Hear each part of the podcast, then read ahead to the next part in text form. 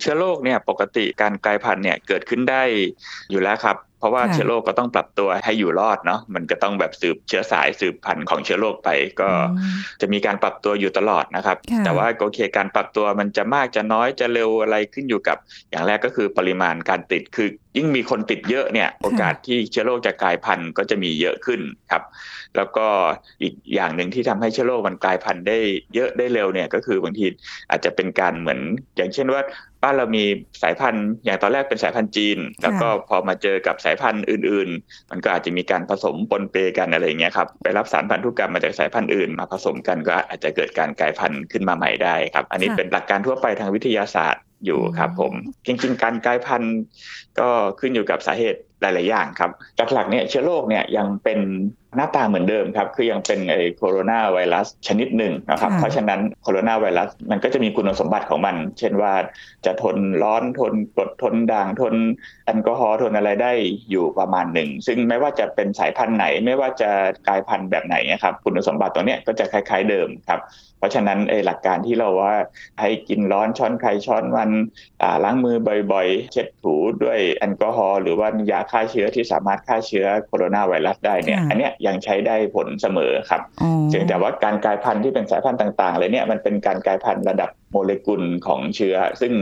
มีผลต่อการตอบสนองต่อการรักษา แล้วก็ตอบสนองต่อยาที่ใช้รักษา หรือว่าตอบสนองต่อวัคซีน ตอบสนองต่อ ภูมิต้านทานต่อร่างกายที่เปลี่ยนแปลงไป คุณหมอคะแล้วอย่างนี้เราจะสังเกตอาการยังไงคะเพราะว่าตอนนี้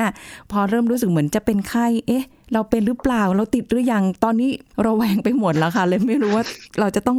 สังเกตอาการยังไงบ้างอะคะคุณหมอ ตอนนี้มีคำถามเข้ามาเยอะมากเลยครับ ทั้งจากคนรู้จักทั้งทุกๆคนที่แบบเอ๊ะ เราติดหรือยังนะเรามีความเสี่ยงไหมเราอาการอย่างนี้ใช่โคโรนาไวรัสใช่ใช่ติดโควิดไหมอย่างเงี้ยครับ ก็อย่างแรกคือ เนื่องจากว่าสายพันธุ์ที่เราเจออยู่เนี่ยลักษณะเฉพาะของมันคือมันติดง่าย ติดเร็วกว่าสายพันธุ์แรก ๆ ที่เราเจอมาครับ เพราะฉะนั้นอาการเนี่ยเริ่มตั้งแต่แทบจะไม่มีอาการบางคนก็อาจจะแบบเหมือนไข้หวัดธรรมดาหนาวหนาวร้อนๆอาจจะมีปวดหัวมีปวดเมื่อยเนื้อเมื่อยตัวมีเสมหะน้ำมูกนิดหน่อยครับบางคนก็เริ่มมีอาการพวกจมูกไม่ได้กลิ่นลิ้นไม่รับรสอันนี้ผมได้มากขึ้นเรื่อยๆบางคนอาจจะมีคือที่เรากลัวๆกันก็คือว่า มีอาการ เยอะก็คือมีปอดอักเสบมีอะไรเงี้ยครับ ก็คือในกลุ่มนั้นเนี่ยก็อาจจะมีเป็นไข้สูง มีไอเยอะมีหอบเหนื่อยขึ้นมาครับผมแนะนำว่ากินของใครของมันกินอาหารจานเดียวครับจะดูปลอดภัยอย่าไปพยายามกินอาหารร่วมกับคนอื่นเงี้ยครับพยายามแบบกินจานใครจานมัน อันนี้น่าจะปลอดภัยสุดครับ แล้วก็กินให้เร็วจะลด การพูดคุยลดการเมาส์มอยกันระหว่างระหว่างในวงอาหารลดกันตอนนั้น เพราะว่าเวลากินอาหารเราต้องถอดแมสนะครับ มันก็จะแบบลำบากมันก็จะเป็นจุดที่เสี่ยงที่จะติดนี่แหละครับ